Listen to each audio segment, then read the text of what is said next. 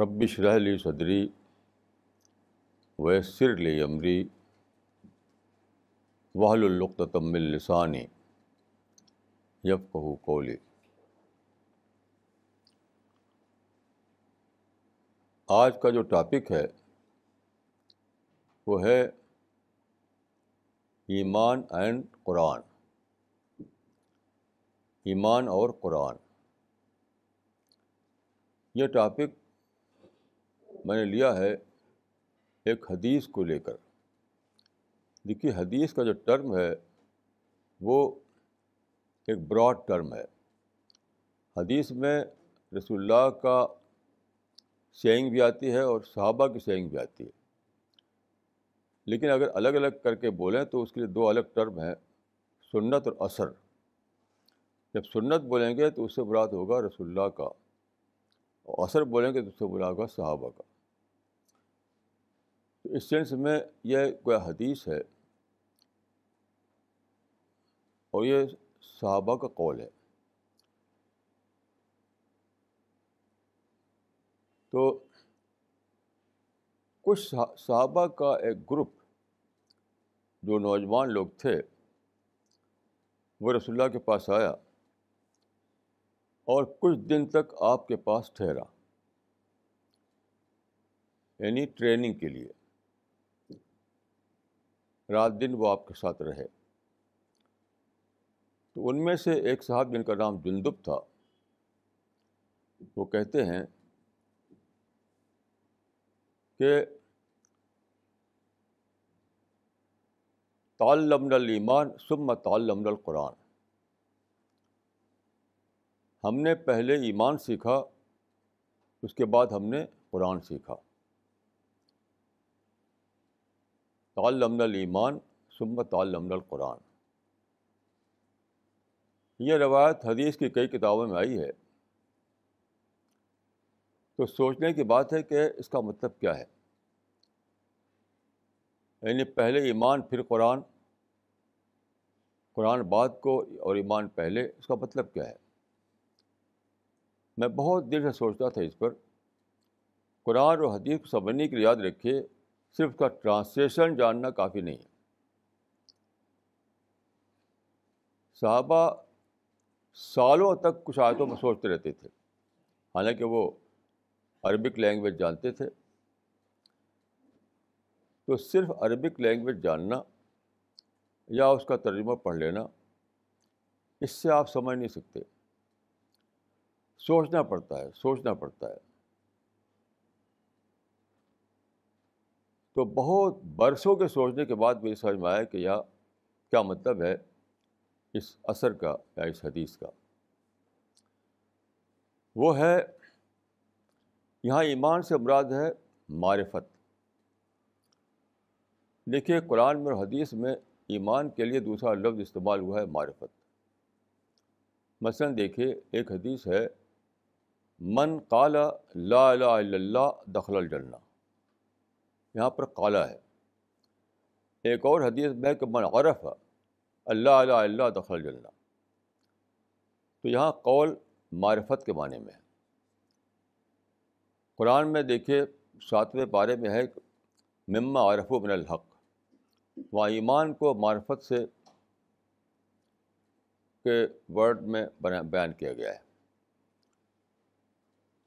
تو معرفت کے لیے انگلش میں کوئی ایکولنٹ نہیں ہے، صحیح معنی۔ میں کوئی بھی لفظ نہیں ہے۔ معرفت بہت ہی ڈیپ میننگ ہے اس کی۔ قریب کی میننگ اس میں، انگلش میں آپ کہہ سکتے ہیں کہ ریئلائزیشن اکوینٹنس بھی آپ بول سکتے ہیں، لیکن سب سے قریب جو ورڈ ہے وہ ریئلائزیشن ہے۔ اگرچہ معرفت میں جو بات ہے وہ ریئلائزیشن میں نہیں آتی۔ تو انگلش میں اس کا پورا کانسیپٹ موجود نہیں ہے۔ تو معرفت کے لٹرل میننگ ہے پہچاننا۔ لیکن پہچاننا یہاں بہت ڈیپ سینس میں ہے۔ تو پہلے قرآن کی پہچان پیدا کیا ان لوگوں نے۔ یعنی مائنڈ بنایا۔ پریپیئرڈ مائنڈ بنایا اپنے آپ کو۔ پھر قرآن کو سمجھ پائے وہ۔ تو اس کو میں ایک مثال سے ایک اور مثال سے کلیئر کروں گا کہ انڈیا میں ایک ٹاپ کے سائنٹسٹ تھے، ان کا نام تھا سی وی رمن۔ انیس سو دس میں ان کی ڈیتھ ہوئی، نائنٹین ٹین میں۔ ان کو فزکس کا نوبیل پرائز ملا تھا۔ تو کسی نے کہا ان سے کہ سائنٹسٹ لوگ جو ہوتے ہیں، ان کا کوئی کمال نہیں ہے۔ جو ڈسکوریز ہیں، جو انوینشنس ہیں، وہ تو بس اچانک ہوتے ہیں بائی ایکسیڈنٹ کہ ایک سائنٹسٹ اپنی لیبورٹری میں کچھ ٹیسٹ کر رہا ہے، پھر کچھ فلیش ہوا، اس سے اس نے سمجھا کہ یہاں پر فلاں چیز پائی جاتی ہے۔ تو یہ بائی ایکسیڈنٹ ہوتا ہے بائی وے آف ایکسیڈنٹ تو رمن نے جواب دیا اس کا کہ yes but this accident happens only to a scientific mind کہ تم ٹھیک کہتے ہو لیکن ایسا ایکسیڈنٹ ایسا اتفاق صرف ایک سائنٹیفک مائنڈ کے ساتھ ہی پیش آتا ہے۔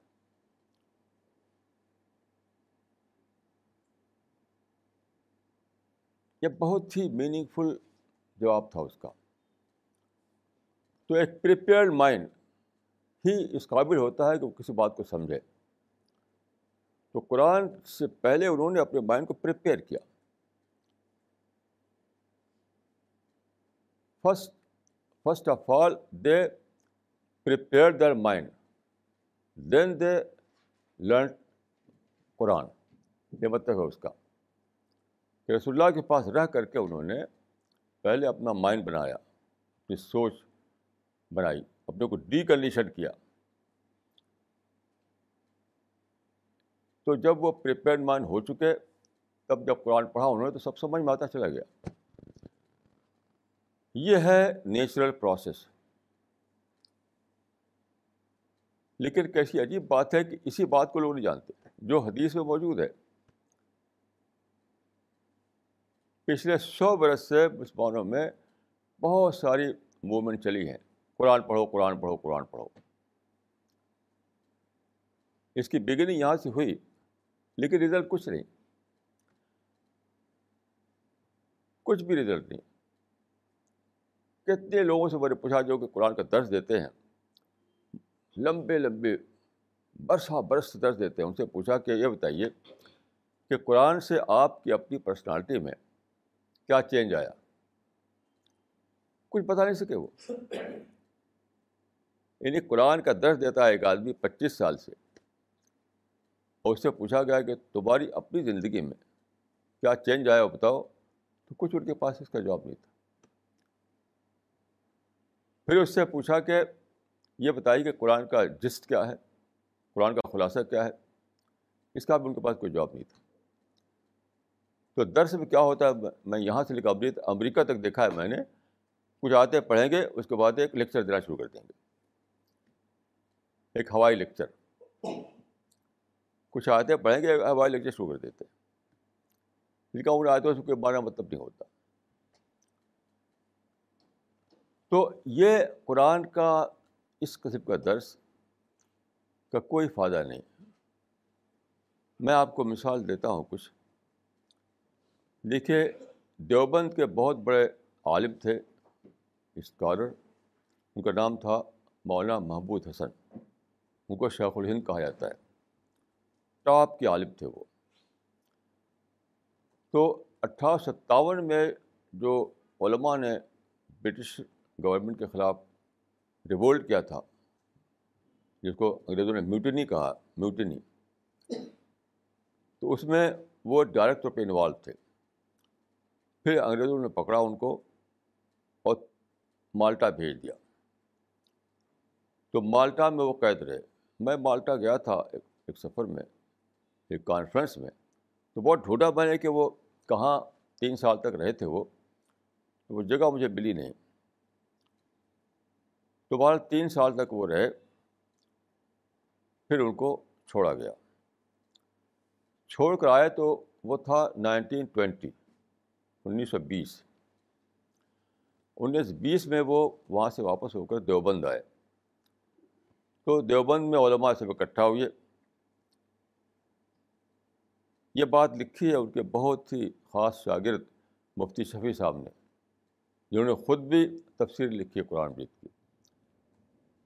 تو جب اکٹھا ہوئے سب لوگ تو شیخ الدین صاحب نے مولا محسن صاحب نے کہا کہ میں مالٹا کی تنہائیوں میں نے بہت سوچا بہت سوچا کہ کیا کرنا چاہیے۔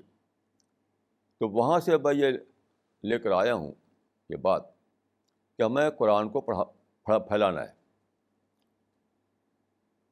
قرآن کو نادرہ پڑھوایا جاؤ، ہر مسجد میں قرآن کا درس دیا جائے ہر مسجد میں۔ یہ انہوں نے کہی تھی بات نائنٹین ٹوینٹی میں۔ اور پھر یہ اتنا پھیلی کہ انڈیا میں آپ جس مسجد میں جائیں، وہاں درس قرآن ہوتا ہے۔ نائنٹین ٹوینٹی سے لے کر آج تک۔ لیکن رزلٹ کچھ نہیں۔ میں ابھی بتاؤں گا کہ میں کیوں کہتا ہوں کہ رزلٹ کچھ نہیں۔ ایسے اقبال جو تھے، جن کی ڈیتھ ہوئی نائنٹین تھرٹی ایٹ میں، اسی زمانے میں انہوں نے پنجاب میں یہی تحریک شروع کی، قرآن کی تحریک۔ تو انہوں نے وہاں پر ایک ادارہ قائم کیا تھا، غالباً اس کا نام دارالاسلام تھا۔ تو قرآن کا ترجمہ، قرآن کا درس، یہ سب پھیلانا۔ تو وہ شروع کیا انہوں نے۔ اس کا بھی کوئی رزلٹ نہیں۔ تو پاکستان والے ایریا میں اقبال نے انڈیا والے ایریا میں مولانا محسن صاحب نے یہ تحریک شروع کی، درس قرآن کی۔ ہر مسجد میں، ہر مدرسے میں درس قرآن ہونے لگا۔ لیکن ان ٹرم آف رزلٹ کچھ نہیں کچھ نہیں کچھ نہیں۔ اب میں کچھ مثالیں دیتا ہوں، کیوں میں ایسا کہتا ہوں۔ یہ لوگ قرآن سب سے پہلا جو تھا مولانا محسن صاحب کا کام وہ یہ تھا کہ انہوں نے جہاں سے اسٹارٹ لینا تھا، نیا اسٹارٹ، وہ وہاں سے اسٹارٹ ہی لے لیا انہوں نے۔ ان کو کہنا چاہیے تھا کہ جب ہم گئے وہاں مالٹا میں تو ہم نے ری اسیس کیا۔ ری اسیس کہ ہم نے سارے علماء نے سوا لاکھ علماء کہا جاتا ہے کہ انگریزوں نے شہید کر دیا، مار ڈالا۔ سوا لاکھ۔ تو ہم نے اتنی قربانی دی۔ سارے مخلصین تھے سارے نماز والے تھے۔ تو قرآن نے لکھا ہے کہ لیا نسرن اللہ منصور جو خدا کے دین کا کام کرے گا، تو خدا اس کی ضرور ہی مدد کرے گا۔ قرآن میں یہ بات ہے، کئی جگہ ینسر اللہ مینسر جو آدمی خدا کے دین کی مدد کرے گا، تو خدا ضرور اس کی مدد کرے گا۔ تو وہ کہتے کہ میں نے ری ایسس کیا، پھر سے سوچا کہ ہم تو دین کے لیے اٹھے تھے، خدا کے دین کے لیے اٹھے تھے، تو ہماری مدد کیوں نہیں ہوئی ہماری؟ کیوں ہم ہارے انگریز جیتے؟ سوچنا یہاں سے تھا ان کو، لیکن سوچ کہاں سے رہے؟ کہہ رہے ہیں کہ قرآن کو پھیلاؤ۔ وہ سوچتے کہ میں تو قرآن خود تو دوسروں میں پھیلانے کہہ رہا ہوں، میں تو پڑھا ہوا ہوں قرآن کو۔ میں نے خود قرآن کا ترجمہ کیا ہے۔ یعنی وہ جس قرآن کو دوسروں میں پڑھوانا چاہتے تھے، پھیلانا چاہتے تھے، اس قرآن کو خود تو پڑھ رکھا تھا انہوں نے۔ قرآن کا ترجمہ اور تشریح لکھی تھی انہوں نے۔ تو مجھے اگر نہیں ملا قرآن پڑھ کر بھی کچھ دوسروں کو کیسے مل جائے گا؟ تو انہیں ری اسیس کرنا چاہیے تھا ریوائز کرنا چاہیے تھا۔ پھر سے سوچنا چاہیے تھا سارے معاملے کو۔ یہ سب تو نہیں کیا انہوں نے۔ کیا کہہ دیا کہ لوگوں کو قرآن پڑھواؤ؟ اور کوئی یہ نہیں تھا پوچھنے والا کہ آپ نے تو خود قرآن پڑھا تھا۔ تو آپ کو کیا ملا اس سے؟ ایک ایسی تحریک چلا دیا آپ نے، اس میں سارے علماء مار ڈالے گئے۔ اور صرف علماء کو مار ڈالنے کی بات نہیں ہے۔ تب سے مسلمانوں کو لے لیا انگریزوں نے ہٹ لسٹ میں۔ مسلسل انگریز مسلمانوں کو پریشان کرتے رہے۔ کیونکہ سمجھتے تھے کہ یہ لوگ باغی ہیں۔ کیونکہ میوٹنی کی جو لیڈرشپ تھی وہ مسلمانوں نے کی تھی۔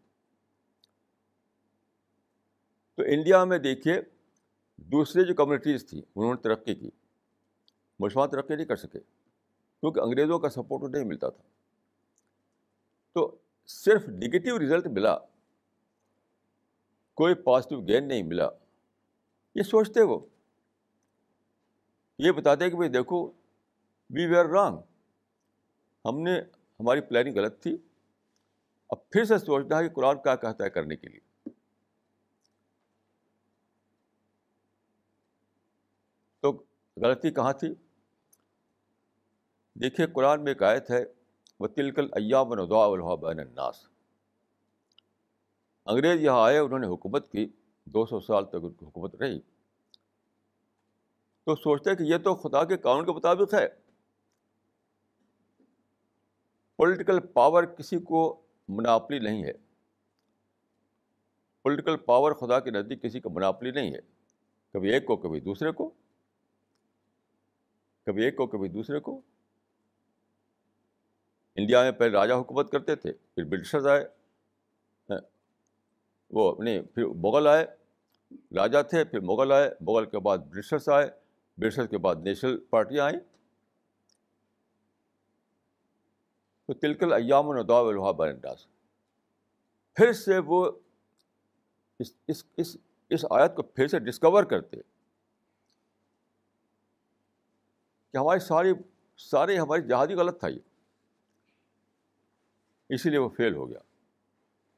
اگر آپ پڑھیں ہسٹری کو، تو جس انرجی کو لے کر، جس پلاننگ کو لے کر، جس اسٹریٹجی کو لے کر امریکہ آئے تھے انگریز، تو مغل لوگ کچھ بھی نہیں جانتے تھے۔ کچھ بھی نہیں جانتے تھے۔ بہادر شاہ ظفر تو شاعری کرتے تھے۔ تو کیسے کیسے جیتے گا ان کے مقابلے میں؟ تو یہ جو پولیٹیکل چینج آیا انڈیا میں، وہ قرآن میں پڑھ لیتے وہ کہ بھائی اس میں تو خدا کا فیصلہ ہے لا آف نیچر ہے۔ اب ہمیں کیا کرنا ہے؟ ہمیں یہ کرنا ہے کہ نئے جو اپرچونیٹیز کھلی ہیں، اس کو اویل کرنا ہے۔ مثلاً انگریز پرنٹنگ پریس لائے، انگریز کمیونیکیشن لائے، انگریز ٹیلی گراف لائے، انگریز ٹیلی فون لائے، انگریز انڈسٹری لائے۔ اور سب سے بڑی چیز جو انگریز لائے وہ وہ تھی ریلیجس فریڈم ریلیجس فریڈم اتنی ساری چیزیں۔ اس کو اویل کرو۔ اس کو اویل کرو۔ قرآن میں ہے کہ لا، وہ، ان اللہ لا یغیر ماں بقومن حتیٰ یغیر ما بینفسم یعنی یہ تغیر ہوتی ہے، یہ بدلاؤ ہوتا ہے۔ وہ خدا کے فیصلے کے تحت ہوتا ہے۔ تو مغل گائے گئے برٹشرز آئے یہ خدا کے فیصلے کے تحت تھا۔ لیکن خدا کا فیصلہ آپ کو پورے معنی ڈپرائیو نہیں کرتا۔ یہ نہیں کہ آپ بس سب سب کچھ کھویا گیا۔ تو برٹشرس آنے کے کے بعد جو ہوا تھا کہ پولیٹیکل سیٹ پر برٹشرز بیٹھ گئے۔ لیکن ساری دنیا خالی تھی۔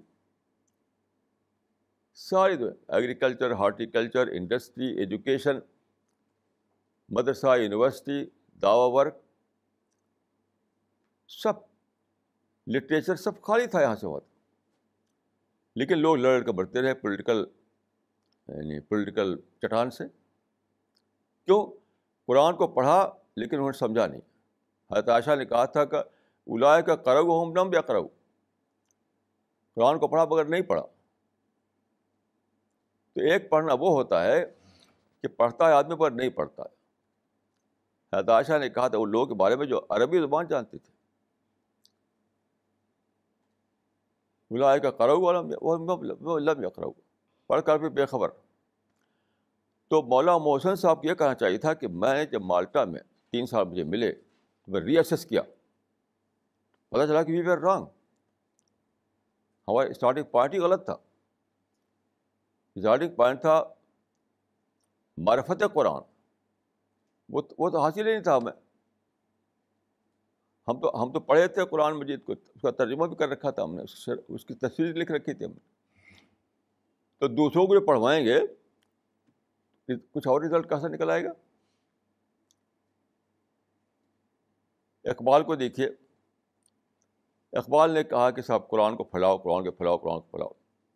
اور خود کو اقبال قرآن سے بے خبر تھے۔ کہا تھا آخری زمانے میں، اقبال کے سرانے قرآن رکھا رہتا تھا، اس کو پڑھتے رہتے تھے۔ تو وہ بس اسی کا مزداق تھے۔ کلائے گا، کراؤ ہم لفظ یا کراؤ۔ کیوں؟ اقبال کے زمانے میں جو جو صورت تھی وہ تھی کہ مسلمان ڈی جنریٹ ہو چکے تھے۔ انہوں نے کہا کہا کہا کہ ذرا نم ہوتی ہے مٹی بہت زرخیز ہے صاحب۔ یعنی الٹی بات کہہ دی انہوں نے۔ ڈی جنریشن کے آخری حد پر تھے مسلمان۔ وہ کیا کہہ رہے ہیں؟ ذرا نم ہوتی مٹی بہت زرخیز ہے صاحب دیکھیے، سب سے بڑا مسئلہ اقبال کے زمانے میں جو تھا، وہ کیا تھا؟ اقبال کے سارے لوگ جو زمانے کے تھے، جتنے لیڈر تھے ریفارمر عرب کے لوگ بھی اور انڈیا کے دونوں ملا کر کہہ رہا ہوں میں۔ کہ یہ لوگ، یہ بھول چکے تھے کہ ہم دائی ہیں، دوسرے لوگ بدو ہیں۔ جو ریلیشن شپ ہے، ہمارا دائی بدو کا ہے۔ ایک دم ہی اس کو جانتا نہیں تھے کوئی بے خبر۔ سارے ازوال لٹریچر پڑھ ڈالیے آپ انکلوڈنگ اقبال کا۔ یہ کانسیپٹ ہی نہیں آپ پائیں گے کہ مسلمان کا ریلیشن شپ دوسروں سے جو ہے وہ دائی اور مدعو کا ہے۔ تو یہ بھول کر کیا ہوا تھا؟ کہ مسلمان دوسروں کو اپنے رائول سمجھتے تھے رائول یعنی رقیب۔ ویسٹرن سولیزیشن سے نفرت۔ ویسٹرن تھاٹ سے نفرت اتنی نفرت تھی کہ اکبر الہ آبادی جو ان کو کہتا ہے لسان العصر حالانکہ بالکل ایبسرٹ بات ہے ان کو لسان العصر کہنا تو وہ مذاق اڑاتے تھے تہذیب کا، جدید ماڈرن سویلائزیشن کا۔ تو مذاق اڑاتے تھے تو وہ لسان العصر بن گئے۔ یعنی وقت کی زبان۔ تو انہوں نے کہا تھا کہ پانی پینا پڑا ہے پائپ کا ہر پڑھنا پڑا ہے ٹائپ کا۔ سوچیے، اس سوچ کو سوچیے آپ۔ پانی پینا پڑا ہے پائپ کا ہر پڑھنا پڑا ہے ٹائپ کا۔ پیٹ چلتا ہے، آنکھ آئی ہے۔ میرا اللہ تیری دہائی ہے۔ ایسے بے خبر لوگ قرآن کو پڑھیں گے، اس پر کیا پائیں گے وہ؟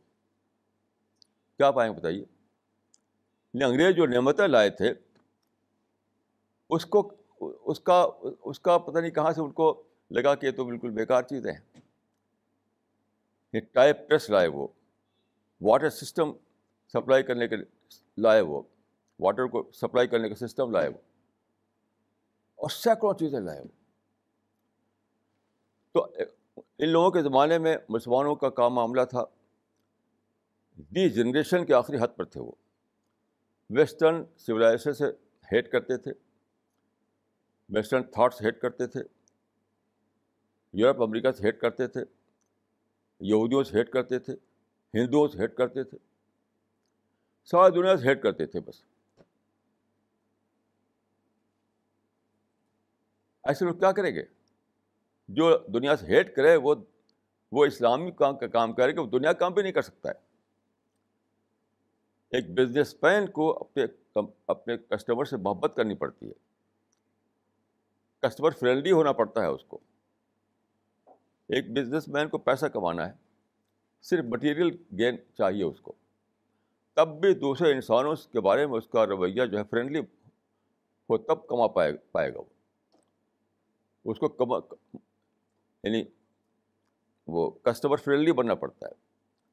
تو مسلمان جو انسان فرینڈلی نہ نہیں تھے، تو کیا کرتے وہ؟ نہ دنیا کے قابل تھے، نہ اسلام کے قابل تھے۔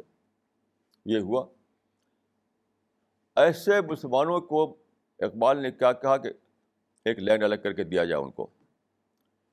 نائنٹین تھرٹی میں، انیس سو تیس میں الہ آباد میں مسلم لیگ کا جلسہ ہوا، جس کے وہ پریزیڈنٹ بنائے گئے تھے۔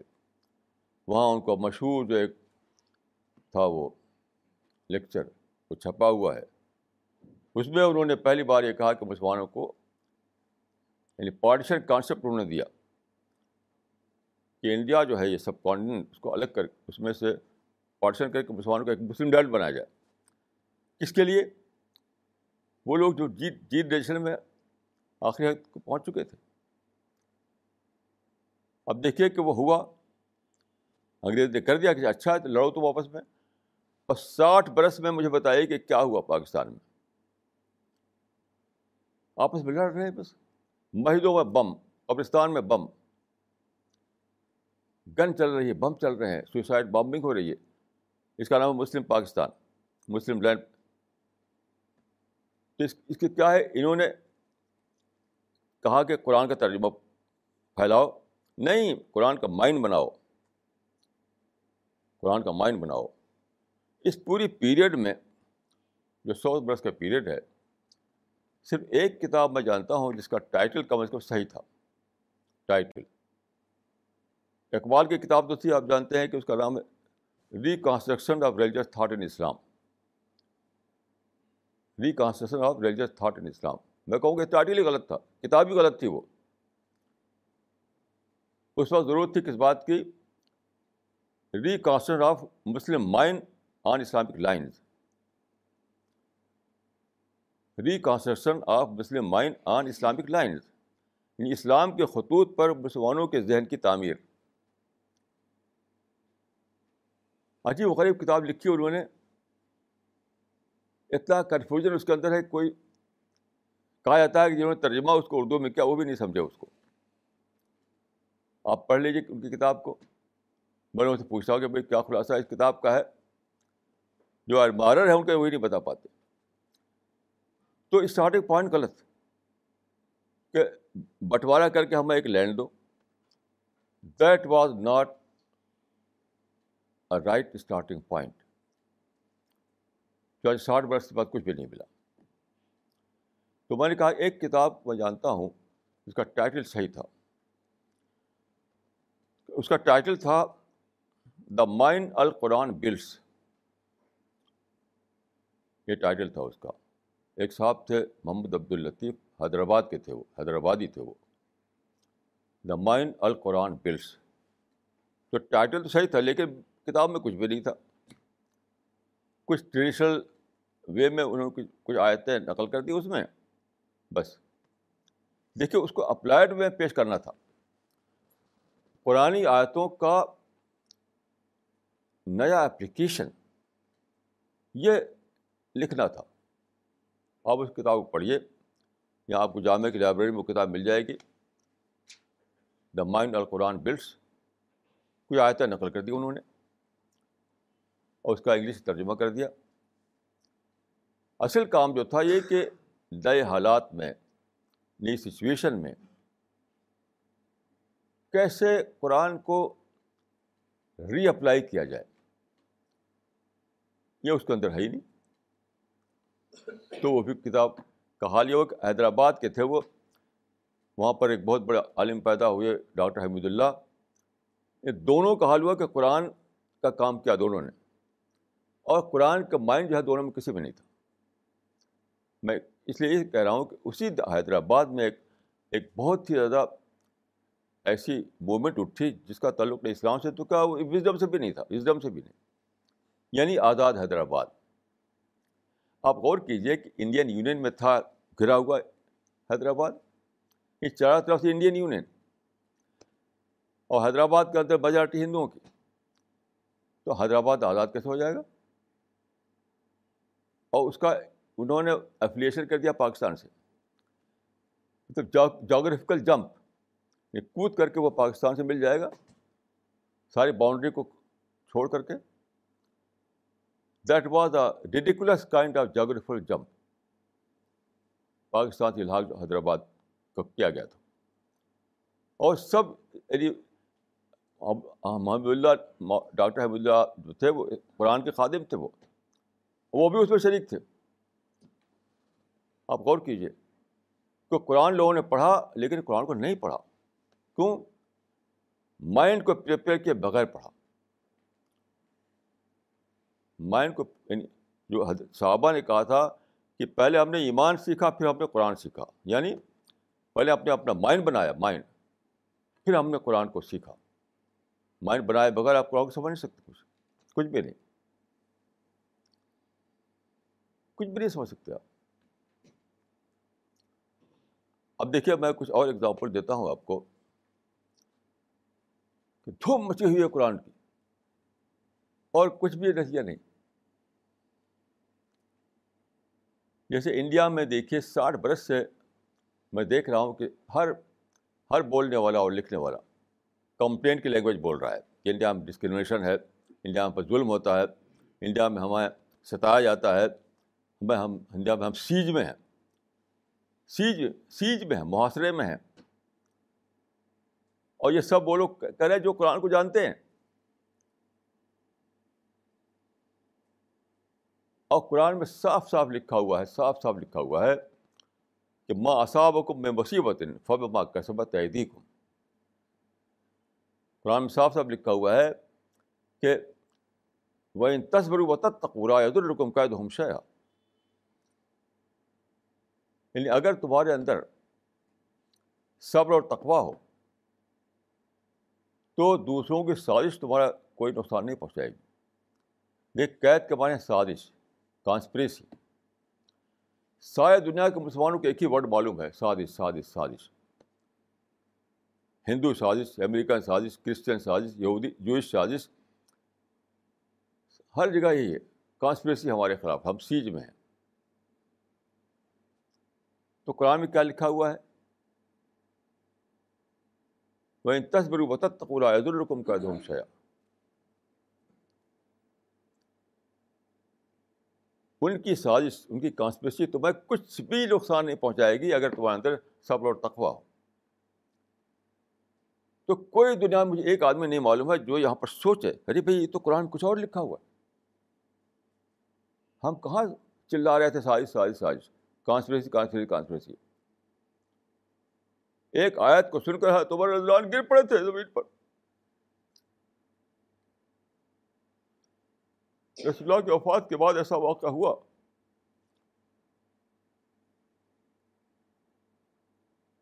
انہوں نے ایک بات کہی اور پھر حضرت بکر آیا انہوں نے کہا کہ تم جو کہہ رہے ہو قرآن کے خلاف ہے یہ بات۔ وہ آج پڑھ دی انہوں نے۔ وہی گر پڑے ان کہا کہ، وہ کہتے ہیں کہ اس وقت میرا حال یہ ہوا کہ میرے پاؤں جو ہیں، حالانکہ حضرت عمر پہلوان آدمی تھے، پہلوان، بہت زبردست آدمی تھے وہ۔ ان کہا کہ میرے پیروں نے میرا بوجھ اٹھانے سے انکار کر دیا۔ اور میں نے اس آیت کو کتنے لوگوں کے سامنے، ہزاروں لوگوں کے سامنے پڑھ کر سنایا ہے لوگوں کو۔ کہ قرآن میں ہے کہ اگر تمہارے اندر صبر اور تقوا ہے، تو لوگوں کی کانسپریسی تمہیں کچھ بھی نقصان نہیں پہنچائے گی۔ میں نہیں دیکھا کوئی آدمی گر پڑا ہو زمین پر۔ ہم تو جانتے نہیں تھے کہ آیت بھی لکھی ہوئی ہے قرآن بھی پھر بھی ٹھٹائی پھر بھی سرکشی ایسی حالت میں ان کو آپ نے دے دیا کہ ایک لینڈ کے یہاں پہ حکومت کرو تو کیا آپس میں مار کاٹ کر رہے ہیں وہ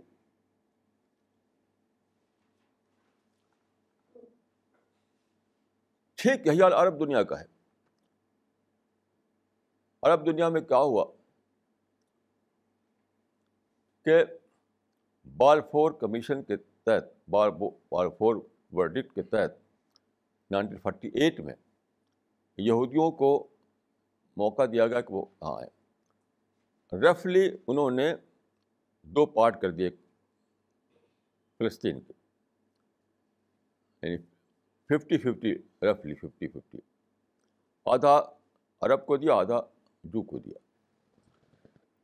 یہ بالکل یعنی یعنی قرآن کے مطابق بالکل جسٹ فیصلہ تھا جسٹ سارے عرب لوگ one two all except myself سب نے کیا کیا؟ اس کے خلاف لڑائی چھیڑ دی۔ سب سے پہلے حضرت بننا اور سید قطب نے شروع کی جو الدین افغانی کے وہ الدین ناصر کے زمانے میں اور شاہ فاروق کے زمانے میں۔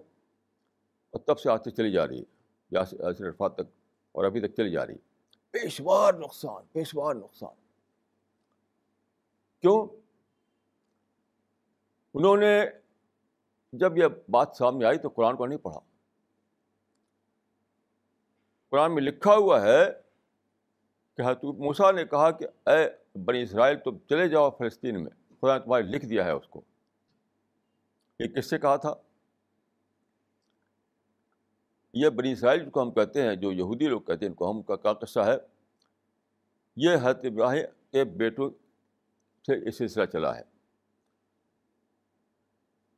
حضرت اسحاق کے بیرت یعقوب۔ یعقوب کے سے نسل چلی۔ یعقوب کا دوسرا نام اسرائیل تھا۔ تو اسی لیے ان کو بنی اسرائیل کہا جاتا ہے۔ تو ان کو حضرت حضرت ابراہیم نے بسایا تھا یعنی فلسطین میں۔ حضرت یوسف علیہ السلام جب مصر میں ان کو موقع ملا وہاں، تو انہوں نے اپنے بھائیوں سے کہا کہ تم یہاں آ جاؤ، مصر آ جاؤ۔ تو جو لوگ بسے ہوئے تھے فلسطین میں، اس وقت تقریباً ستر آدمی تھے یہ یہ لوگ۔ یہ چلے گئے وہاں۔ یعنی مصر چلے گئے اور بہت زرخیز علاقے میں وہ آباد ہوئے۔ پانچ سو سال تک تقریباً وہاں رہے اور بہت کافی ان کی تعداد ہو گئی، لاکھوں ہو گئے وہ۔ یہ وہ لوگ تھے جن کو لے کر حتموسا جو ہے سراسینہ میں گئے۔ ان سے کہا کہ داخل ہو جاؤ فلسطین میں دوبارہ۔ خدا نے لکھ دیا تمہارے لیے۔ قال موسا قوم ہی اتخل ارد المقدس اللہ قطب اللہ علکم کسی نے سوچا نہیں کہ آخر یہ جو موسیٰ نے کہا تھا، کیوں کہا تھا؟ ابھی تک وہ آیت موجود ہے۔ وہ منسوخ نہیں ہوئی۔ اس لیے کہا تھا کہ یہ تھے جوز ان ڈائسپورا ڈائسپورا کہتے ہیں کہ جیسے انڈیا میں جو لوگ ہیں، ان میں کچھ لوگ چلے جائیں امریکہ، تو وہاں ڈائسپورا کہہ جائیں گے وہ۔ یعنی کسی ملک کے لوگ جا کر باہر جب رہنے لگتے ہیں، تو ان کو کہا جاتا ہے، اردو میں کہتے ہیں تارکین وطن، انگلش میں کہتے ہیں ڈائسپورا تو یہ جو یہودی تھے جن کو لے کے حتموسا گئے سرائسینہ میں، جن کو کہا کہ جا فلسطین میں داخل ہو جاؤ۔ ایک خدا لکھ دیا تمہارے لیے۔ تو کیوں کہا لکھ دیا ہے؟ اس لیے کہ وہ ڈائسپورا میں تھے وہ لوگ۔ ان کا ہوم لینڈ تھا فلسطین۔ تو وہ آیت ابھی موجود ہے۔ تو یہ جو گئے تھے بالفور ورڈ کے تحت، وہ سب ڈاسپورا کے لوگ تھے۔ باہر کے ملکوں میں جو یہودی آباد ہو گئے تھے، جن کو کہ بھاگنا پڑا تھا وہاں، کئی وہاں پر آپ جانتے ہیں اس کی فلسطین کی ہسٹری، کہ کئی بار ایسا ہوا کہ وہاں کسی کنگ نے حملہ کیا، اٹیک کیا اور اور لمبی کہانی اس کے کو بھاگنا پڑا۔ تو وہ لوگ جو تاریخی وطن یا ڈائسپورا میں تھے باہر، جس طرح حتموسا کے زمانے میں ان کو حق تھا کہ وہ جا کر بسیں وہاں، ابھی بھی حق تھا ان کو جا کے وہاں بسیں۔ تو کیوں آپ اس کے خلاف ہو گئے؟ کیوں آپ نے لڑائی چھیڑی؟ اب ری ایسس کرنا چاہیے ان لوگوں کو کہ دیکھیے کہ اگر آپ حق پر تھے تو ساٹھ سال بیت گئے ہیں، ساٹھ سال، sixty years more than sixty years تو خدا آپ کی سائڈ میں کیوں نہیں آیا؟ عجیب غریب حرکتیں کی ہیں عربوں نے۔ یعنی غزہ اور مصر کے بیچ میں ٹنل کھود رکھی ہے بہت ساری ٹنل اس میں سے ہتھیار لاتے ہیں۔ جو غزہ پٹی ہے کہی جاتی ہے جی اے زیڈ اے، انگلش میں غازہ کہتے ہیں، عربک میں غزہ کہتے ہیں۔ تو وہ اس کی بارڈر ملا ہوا ایجپٹ سے، وہاں ٹنل کھود رکھی ہے۔ کئی، اسی ٹنل سے جا کر کے مصر سے یعنی ایجپٹ سے لاتے ہیں ہتھیار اور پھر بم مارتے ہیں یعنی اسرائیلیوں پر۔ اتنی، اتنا زیادہ پیسہ دیا ہے عربوں نے ان لوگوں کو کہ ایک پہاڑ بن جائے بہتا ہوں کہ سونے چاندی کا، ان پیسوں اکٹھا کیا ہے تو۔ اور فلسطینی موومنٹ پر بے شمار پیسہ دیا ہے عربوں نے اور ساری دنیا نے دیا ہے۔ اور بہت سیکریفائس کی گئی ہے، بہت لوگ مارے گئے ہیں۔ یعنی حضرت بننا اور سید قطب سے لے کر یاسر رفات تک اور ابھی تک کوئی گنتی نہیں ہے سیکریفائسز کی۔ پھر بھی کیا وجہ ہے کہ تباہی ہو رہی ہے؟ کیوں؟ کیوں ایسا ہو رہا ہے؟ ابھی میں نے ایک پڑھا، ایک ورک کہ انیلیشن یعنی ہمارا بالکل استحصال کیا جا رہا ہے۔ تو سوال ہے کہ تم کہتے ہو ان کو دشمن، تم کہتے ہو ان کو مغزوب تو دشمن جو ہے خدا کا، دشمن خدا تم کہتے ہو اس کو۔ اس کو کہاں سے موقع مل گیا ہے کہ خدا کے دوستوں کو وہ تباہ کرے؟ تو اپنے خدا کے دوست بتاتے ہو، ان کو خدا کا دشمن بتاتے ہو۔ خدا تمہاری سائڈ میں کیوں نہیں آیا؟ So you have to reassess the whole thing میں نے عربوں سے بہت سے عربوں سے بات چیت کی، لیکن اس قطر سے لوگوں سرکشی ہے کچھ سنتے نہیں کچھ کچھ سنتے نہیں اس سرکشی نفرت اتنی نفرت ہیٹ ہے۔ سنتے نہیں۔ کچھ یعنی قرآن کی آیتوں آیتوں کو پڑھ کر ہاتھوں گر پڑے تھے، آج تو اس کو سن کر کے اور زیادہ سینہ تانتے ہیں لوگ۔ تو معاملہ تھا ری اسس کرنے کا۔ ری اسس نہ تو اثر عرفات نے کیا، نہ مولانا محسن نے کیا، نہ اقبال نے کیا، نہ آج کوئی کر رہا نہ پہلے کسی نے کیا۔ کہ موٹی سی بات ہے قرآن میں ہے کہ لئی لئی اجل اللہ کافر المومن سبیلا۔ کتنی زبردست آیت ہے یہ۔ کہ خدا مومنین پر کافروں کو سبیل نہیں دے گا۔ یعنی ایسا نہیں ہو سکتا کہ وہ اس کو یعنی اس کو وہ کر دیں۔ یعنی مسلمان جو ہے ڈفیٹ کھا جائے اور ان کی وکٹری ہو جائے۔ ایسا نہیں ہونے والا ہے۔ کلیئر بالکل لکھا ہوا ہے۔ کئی آیتیں ایسی اس قسم کی ہیں۔ تو سوال ہے کہ جب تم کہتے ہو کہ ہم خدا کے لیے کر رہے ہیں، حق کے لیے کر رہے ہیں، اسلام کے لیے کر رہے ہیں، تو تم ہی تباہ کیوں ہو رہے ہو؟ اب وہ وہ فرش کیوں کر رہے ہیں؟ تو ری ایسس کرنا چاہیے۔ تو ری ایسس کر رہے تو پتہ چلتا ہے غلطی ہماری تھی کہ نائنٹین فورٹی ایٹ میں ہم نے جو ڈائسپورا ہونے کی حیثیت سے ان کو حق تھا کہ آ کے بسیں یہاں، ہم نے خام خواہ ان کو کہا کہ تم کو قبول نہیں کریں گے سربی کو فی باہر یعنی وہاں پر عربوں کا تھا کہ سربی کو فی باہر ہم تو کو سمندر میں ٹھکیل دیں گے۔ لیکن کس کو، کس نے ٹھکیلا؟ الٹا ہو گیا۔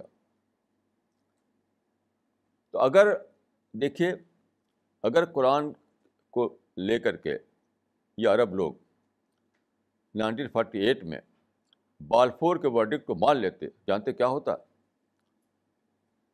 ففٹی پرسینٹ پیلسٹائن کا یورپوں کے پاس ہوتا، جیسا کہ تھا۔ Including Jerusalem. آپ جانتے ہیں بالفور نے کیا کیا تھا؟ جو وہاں کا یعنی بیسٹ سوائل ہے اور جو یروشلم ہے اجاقسا ہے، سب کا سب دیا تھا، عربوں کو دیا تھا۔ اور جو ڈیزرٹ تھا، وہ دیا تھا اسرائیلیوں کو۔ آج آپ جائیں وہاں تو اسرائیل نے ان یہودیوں نے وہاں پر کیا کیا؟ ڈیزرٹ کو گرین لینڈ میں بدل دیا ہے وہاں۔ ڈیزرٹ کو گرین لینڈ میں۔ انہوں نے ایک نیا طریقہ نکالا، ٹیکنیک یعنی اریگیشن کا، جو کہتے ہیں ڈرپ اریگیشن ایک نیا طریقہ نکالا انہوں نے، ڈرپ اریگیشن ایک نئی ٹیکنیک۔ اور ڈیزرٹ میں انہوں نے کیا کیا کہ گرین لینڈ بنا دیا۔ باغوں، وہاں جا کے باغوں کو دیکھ سکتے ہیں۔ ایگریکلچر اور ہارٹیکلچر کی بہار ہے وہاں پر۔ آپ بتائیے کہ خدا ان کی سائڈ میں آ گیا تمہاری سائڈ میں نہیں ہے خدا۔ تو قرآن، میں جو اس پر مجھے کہنا ہے کہ قرآن پڑھو قرآن پڑھو قرآن پڑھو، نہیں، یہ صحابہ کا طریقہ نہیں۔ دیٹ ناٹ صحابہ پیٹرن دس کائنڈ آف درس از ناٹ صحابہ پیٹرن صحابہ کا پیٹرن کا تھا؟ تال تال نمبر المان سے مطالعہ القرآن۔ پہلے اپنے مائنڈ بنایا ہم نے۔ اپنے آپ معرفت پیدا کی ہم نے۔ جب ہم پریپیئر مائنڈ ہو گئے، تب ہم نے قرآن کو پڑھا۔ تو خوب سمجھ سمجھ میں آیا۔ ہماری زندگیاں بدلیں ہم نے پورے عربوں کو بدلا اور ساری دنیا کو بدل ڈالا۔ یاد رکھیے، جب اسٹارٹنگ پوائنٹ غلط ہو، تو سب کچھ غلط ہوتا چلا جائے گا چلا جائے گا۔ خشت اول چون حد میں مار کت خشت اول چون حد میں مار کج تاثریا میربت دیوار کج یہاں آپ ایک بلڈنگ بنائیں اور اس کی بیس جو ہے وہی ٹیڑھی ہو جائے تو جو آپ وال اٹھائیں گے وہ سب ٹیڑھی ہوتی چلی جائے گی۔ تو اسٹارٹنگ پوائنٹ کی دیکھ یاد رکھیے، کسی بھی کام میں، چاہے کوئی سیکولر کام ہو یا ریلیجس کام ہو اسٹارٹنگ پوائنٹ جو ہے وہی سب سے اہم، سب سے امپورٹنٹ ہوتا ہے۔ تو اسٹارٹنگ پوائنٹ کیا بنایا آپ نے؟ کہ قرآن کا ترجمہ پڑھواؤ۔ دیٹ واز ناٹ صحابہ پیٹرن صحابہ پیٹرن تھا کہ اپنے مائنڈ بناؤ لوگوں کو پریپیئر مائنڈ بناؤ تاکہ لوگ سمجھ سکیں اس کو تاکہ سمجھ سکیں میں نے آپ کو مثالیں دیں کہ قرآن میں لکھا ہوا تھا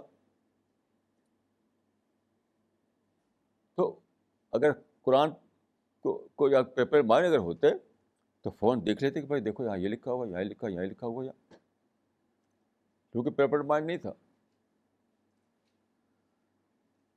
انڈیا میں آپ جانتے ہیں کہ سارے مسلم یعنی اسپیکرس اور رائٹرس جتنے ہیں، ون ٹو آل سب کمنل رائٹس کی بات کرتے ہیں۔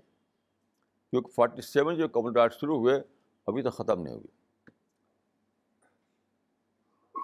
کوئی یہ نہیں سوچتا کہ کمنل رائٹ کی ہم کمپلین کرتے ہیں، پروٹیسٹ کرتے ہیں۔ کمنل رائٹ میں کے بارے میں قرآن میں کیا لیڈ دیا گیا ہے؟ ہمیں کیا بتایا گیا وہاں وہ لیڈ ہے کہ صبر کرو تقوا کرو۔ تو کچھ بھی نہیں ہونے والا ہے۔ میں آپ کو ایک قصہ بتاؤں کہ ہمارے ایک ساتھی تھے بنگلور میں۔ تو ایک ایک ٹاؤن میں گئے وہ کرناٹک کرناٹکا کے ایک ٹاؤن میں۔ تو ان کو رسالے میں ہم نے ایک ایک صحابہ کا ایک صحابی کا لکھا تھا۔ ایک وہ، ایک کال صحابی کا کال عام طور پر رسول سے سنی ہوئی باتوں کو اپنے لفظوں میں کہنا ہوتا ہے۔ جس سے رسول جو بات سنی انہوں نے، اس کو اپنے لفظوں میں بیان کیا۔ اسی کو ہم اثر کہتے ہیں۔ تو ایک صحابی کہتے ہیں کہ وہ ملا یرزا بالقلیل مما یاتی بھائی صفی ہو یرزا بالکثیر۔ جو آدمی نادان کی کہ چھوٹی ایویل کو برداشت نہیں کرے گا، اس کے نادان کو بڑے ایویل کو برداشت کرنا پڑے گا۔ لیسر ایویل کو برداشت کر لو۔ لیسر ایویل پہ صبر صبر کا مطلب یہی ہے۔ جو میں نے قرآن کی عادت پڑھی، آپ کو صبر صبر کو ہے کہ لیسر ایویل کو پر صبر کر لو۔ نہیں تو کیا ہوگا؟ گریٹر ایویل سامنے آئے گا۔ تو وہ گئے وہاں پر۔ انہوں نے یہ پڑھا تھا، یہ اس اس کو اور رسالہ میں ہمارا جو مان، منتھلی میگزین ہے۔ تو وہاں گئے تو پتہ چلا کہ وہاں نے کہا کہ بھائی دیکھو، یہاں پر وہ ہونے والا ہے۔ رائٹ تو کیسے؟ کہیں کہ یہ لوگ جلوس نکالیں گے، جیسا کہ ہر سال کرتے ہیں۔ ہر سال فساد ہوتا ہے، اس سال بھی ضرور ہوگا۔ کیسے ہوتا ہے کہ وہ کہتے ہیں وہ لوگ آتے ہیں اور مسجد کے سامنے کھڑے ہو جاتے ہیں اور خوب باجا بجاتے ہیں اور خوب شور غول کرتے ہیں تو مسلمان جو مشتل ہو جاتے ہیں، کچھ نہ کچھ کرتے ہیں مسلمان، اب لڑائی ہو جاتی ہے لڑائی ہوتی ہے تو رائٹ ہوتا ہے۔ تو انہوں نے کہا کہ اچھا میں تم کو بتاتا ہوں کہ رائٹ نہیں ہوگا۔ رائٹ ہونا نہ ہو تمہارے ہاتھ میں ہے۔ تم چاہو تو ہو، تم چاہو کہ نہ ہو۔ تو انہوں نے یہ صحابی کا یہ سنایا۔ کال تو انہوں نے کہا کہ دیکھو ایسا کرو، اب تک تو تم ریئیکٹ کرتے تھے ہر سال کہ ان کا جو پروسیشن آتا تھا، جلوس، تو تم ریئیکٹ کرتے تھے۔ اب تم ایک اور کام کرو۔ کہ سڑک پر کوئی مسلمان نہ آوے۔ صرف جو یہاں کے سینئر لوگ ہیں وہ آئیں تو انہوں نے کہا کہ ایک کام کرو کہ تم بازار سے جا کر کے پھول مالا خرید لاؤ۔ اور اس کو ایک ٹرے پہ رکھو۔ ان کا جب ان کا پروسیس جب آئے گا، ان کا جلوس آئے گا، پہنچے گا، تو جلوس کے آگے آگے لیڈر لوگ ہوا کرتے ہیں۔ تو تم اس وقت جبکہ مسجد کے گیٹ پر پہنچے ان کا یعنی روڈ پر پہنچے گیٹ کے ساتھ مسجد کے سامنے، تو تم اس ٹرے کو نکل کرو دو چار آدمی۔ اور جو آگے کے چل رہے ہیں ان کو ان کو وہ پھول بالا پہنا دو۔ اور کہو کہ ہم آپ کا سواگت کرتے ہیں۔ یہ سچی کہانی بتا رہا ہوں آپ کو، بالکل۔ یعنی قرآن حدیث کو فالو کرنے سے کیا ہوتا ہے، نہ فالو کرنے سے کیا ہوتا ہے۔ اس سے پہلے ریئیکٹ کرتے تھے مسلمان کہ وہ باجا بند کرو، روٹ بدلو، ادھر سے جاؤ، ادھر سے جاؤ۔ اب وہ جھگڑا ہوتا تھا۔ اب یہ نکلے ٹرے میں پھول مالا لے کر کے امام صاحب اور کچھ سینئر لوگ اور جو آگے کے چل رہے تھے، ان کے گلے میں پھول مالا ڈالا اور کہا کہ ہم آپ کا سواگت کرتے ہیں۔ اب جانتے ہیں کیا ہوا؟ لوگ گلے ملنے لگے۔ وہیں جلوس ڈسپرس ہو گیا۔ جس مسجد کے سامنے خون بہتا تھا۔ وہاں خوشیوں کی باہر آ گئی۔ گلے مل رہے ہیں اور جلوس ڈسپرس ہو گیا۔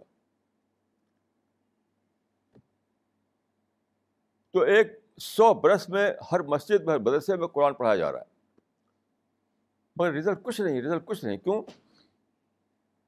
پیپر مائنڈ سے نہیں پڑھ رہے ہیں لوگ۔ لوگ، میں نے میں نے بہت لوگوں کو جانچ سمجھنے کی کوشش کی کہ آخر یہ لوگ جو درس قرآن چلاتے ہیں وہ کیا ہوتے ہیں؟ جیسے میں ایک جگہ گیا۔ ایک صاحب پچیس سال سے پتہ نہیں کتنے سال سے درس قرآن چلا رہے تھے۔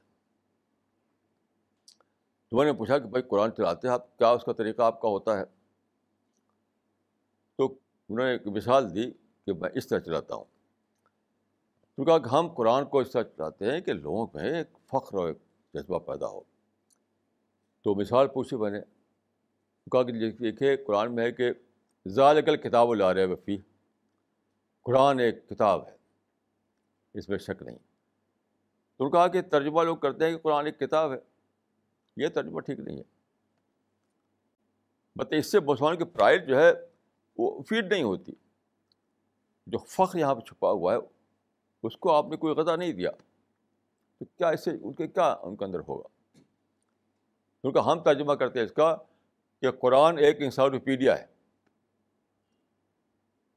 ذالکل کتاب لا رہا ہے پھر کے ترجمہ کرتے ہیں ہم کہ قرآن ایک انسائکلوپیڈیا ہے۔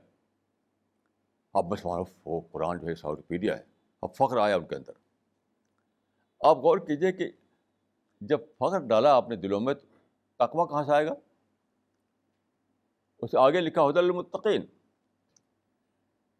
ظال کتاب ڈال رہے ہیں پھر حد المطقین تو آپ ڈال رہے ہیں فخر مطلوب ہے تقوا یعنی آپ لوگوں کو دے رہے ہیں فخر اور مطلوب کیا ہے تقوا ایسے ایک صاحب بھی درس قرآن چلاتے ہیں۔ ان سے کیا طریقہ ان کا آپ سنتا ہوں، سنیے۔ قرآن میں ایک سورہ ہے، سورہ القیامہ۔ لا اقسم بیوم القیامہ بلا اقسم بن نفس الغوامہ تو اس میں ہے کہ بلا قادرین اعلیٰ نصب یا بنانا، یہ آئے تھا اس میں۔ بلا قادرین اعلیٰ نصب یا بنانا۔ بنانا جو ہے، بنان جو ہے، یہ بنانا کا جمع ہے یعنی بنانا واحد ہے اور بنان جو ہے، بنان، وہ پلورل ہے۔ یہ کہتے ہیں پور کو، یہ انگلیوں کا پور۔ بلا نصب یا بنانا ہم انگلیوں کا پور کو ٹھیک ٹھاک کر دیں گے۔ ہم اس وقت قادر ہیں۔ اور ایک پور، لفظ پور میں لیا انہوں نے، پور۔ دیکھو، قرآن میں فنگر پرنٹ لکھا ہوا ہے۔ وہ لفظ قرآن میں تو پور تھا۔ اس کو ڈھالا انہوں نے اپنے اس میں لے کر فنگر پرنٹ۔ اب لوگ توڑ رہے ہیں۔ دیکھو، ابھی فنگر پرنٹ کا تو کانسیپٹ نہیں تھا اس زمانے میں۔ اتنے پہلے قرآن میں آ گیا فنگر پرنٹ ہوتا ہے اس میں۔ کوئی تعلق ہی نہیں اس آیت یعنی اس آیت سے فنگر پرنٹ کے کانسیپٹ کا۔ تو لوگ فخر دیتے ہیں، فخر۔ اور مطلوب ہے تقوا تو کیا سمجھیں گے لوگ بتائیے مجھے؟ آپ جہاں بھی جائیے، درس قرآن جہاں جہاں ہوتے ہیں، وہ کیا دیتے ہیں؟ فخر دیتے ہیں۔ قومی برتری دیتے ہیں۔ ہماری کتاب سب سے اونچی کتاب ہے، یہ سب دیتے ہیں۔ ایسی باتیں سناتے ہیں اس میں، جس سے لوگوں کا ایک، لوگوں کے اندر ایک وہ پیدا ہو، برتری کا احساس پیدا ہو، ہم خیر امت ہیں، اس کا احساس پیدا ہو۔ تو آپ نے تو مسئلے کو بڑھا دیا۔ مسئلہ پیدا ہوتا ہے، لوگوں کے اندر تقوا ہو ماڈسٹی ہو توازو ہو دانش مندی ہو۔ ضیاء الحق صاحب گئے وہاں پر اقوام جب پریسیڈنٹ تھے وہ یونائٹڈ نیشنس میں انہوں نے اسپیچ دی۔ تو بڑی اس نے چھپا تھا ادھر ادھر، بڑے دھوم سے چھپا تھا۔ اس میں انہوں نے کہا تھا کہ Muslims have discovered their pride in Islam rediscovered Muslims ہے ری discover there pride in Islam یہ پاکستان کا صدر بول رہا ہے، امریکہ کے یونائٹڈ نیشنز کی جنرل اسمبلی میں۔ مسلم سے ری discover there pride in Islam مسلمانوں نے اپنے فخر کو پھر سے دریافت کر لیا ہے اسلام میں۔ دریافت کیا کر کے کیا ملا؟ فخر ملا۔ فخر تو ایک مصیبت ہے۔ یعنی آپ نے دس جو ڈسکور کیا قرآن کو اور اسلام کو، تو کیا ڈسکور کیا؟ قرآن تو کہتا ہے کہ تقوا ڈسکور کرو۔ آپ نے ڈسکور کیا پرائڈ فخر، ناز۔ یہ تو الٹی ڈسکوری ہو گئی۔ تو سارا جو چل رہا ہے یہ سو برس سے تو وہ پرائڈ بیسڈ ہے سب کچھ، پرائڈ بیسڈ۔ جبکہ قرآن کا وہ ہونا چاہیے کہ بارسٹی توازو اور اپلائڈ وے میں بتا سکیں آپ، اپلائڈ وے میں۔ یعنی قرآن کی جو تعلیمات ہے وہ ایبسٹریکٹ وے میں بتائیں گے تب بھی کوئی فائدہ نہیں ہوگا۔ قرآن کی باتوں کا ایبسٹریکٹ وے میں بتاؤں میں۔ تو کچھ پلے نہیں پڑے گا۔ اپلائڈ وے میں بتانا پڑے گا۔ How to apply in modern situation how to apply those verses in modern situation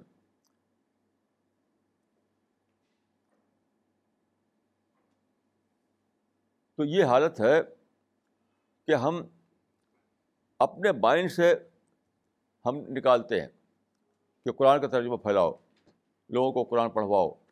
یہ نہیں سوچتے کہ کہ جو صحابہ کا طریقہ تھا وہ کیا تھا وہ؟ پری ریکویزٹ کیا ہے اس کو جانا نہیں لوگوں نے۔ پری ریکویزٹ اس صحابی کے کال میں ملتی ہے ہم کو۔ ہر چیز کی کچھ پری ریکویزٹس ہوتی ہیں، ہر چیز کی۔ تو قرآن کو سمجھنے کے لیے کوئی پری ریکویزٹس ہیں؟ تو لوگ اتنے جانتے ہیں کہ عربی زبان پڑھ لو مدرسے میں۔ میں مانتا ہوں کہ پری ریکویزٹس میں عربی زبان آتی ہے۔ لیکن وہ کل نہیں ہے، کل بات نہیں ہے۔ نمبر ون امپورٹنس ہے پریپیئرڈ مائنڈ کی۔ پریپیئرڈ مائنڈ جیسا کہ میں نے کیا کہ جو سائنٹسٹ نے کہا تھا کہ but this accident this kind of accident happens only in scientific mind یعنی سائنس سائنس میں ٹرینڈ ہو چکا ہوتا ہے آدمی تبھی اس فلیش سے وہ کسی ڈسکوری تک پہنچتا ہے۔ یہ تو نہیں پہنچ پائے گا۔ تو جب پریپیئرڈ مائنڈ ہوگا، تبھی قرآن پڑھنا فائدہ دے گا آپ کو۔ جب مائنڈ تو بنا ہوا ہے کچھ اور ڈھنگ پر، دوسرے ڈھنگ پر۔ فخر پر بنا ہوا ہے، قومی نفرت پر بنا ہوا ہے۔ پولیٹیکل مائنڈ بنا ہوا ہے۔ ابھی جو مسلمانوں کا حال ہے، وہ کیا ہے کہ مائنڈ میں پالٹکس بھری ہوئی ہے فخر بھرا ہوا ہے۔ ہم سب سے اونچے ہیں سپریم ہے، وہ بھرا ہوا ہے۔ تو الٹا بھرا ہوا، الٹا۔ تو پھر کیسے قرآن پڑھ کے آپ کو ملے گا کچھ؟ تو ہمیں چاہیے کہ ری اسیس کریں ریوائز کریں، پھر سے سوچیں۔ نہیں تو سو سال ہم نے بتا دیا، اب سو سال اور بتائیں گے اور ملے گا کچھ بھی نہیں۔ جیسا کہ پہلے نہیں ملا ری اسیس کرنا دیکھیے ری اسسمنٹ جو ہے وہ فرض کے درجے میں ضروری ہوگا ہے آج جیسے یہ پانی ہے فرض کسی پانی بھر کے رکھا گیا تھا اور اس میں پانی اب میں نے دیکھتا ہوں پانی نہیں ہے اس میں فرض کیے تو مجھے سوچا جائے کہ پانی جب بھرا تو کہاں چلا گیا وہ پتا چلا کہ ہاں ایک ہول تھا ہول سے نکلتے نکلتے وہ ختم ہو گیا سب تو جب پانی بھرنے کے باوجود جب مجھے پانی نہیں ملا گلاس میں تو مجھے پھر سوچنا چاہیے کیا بات کیا ہے۔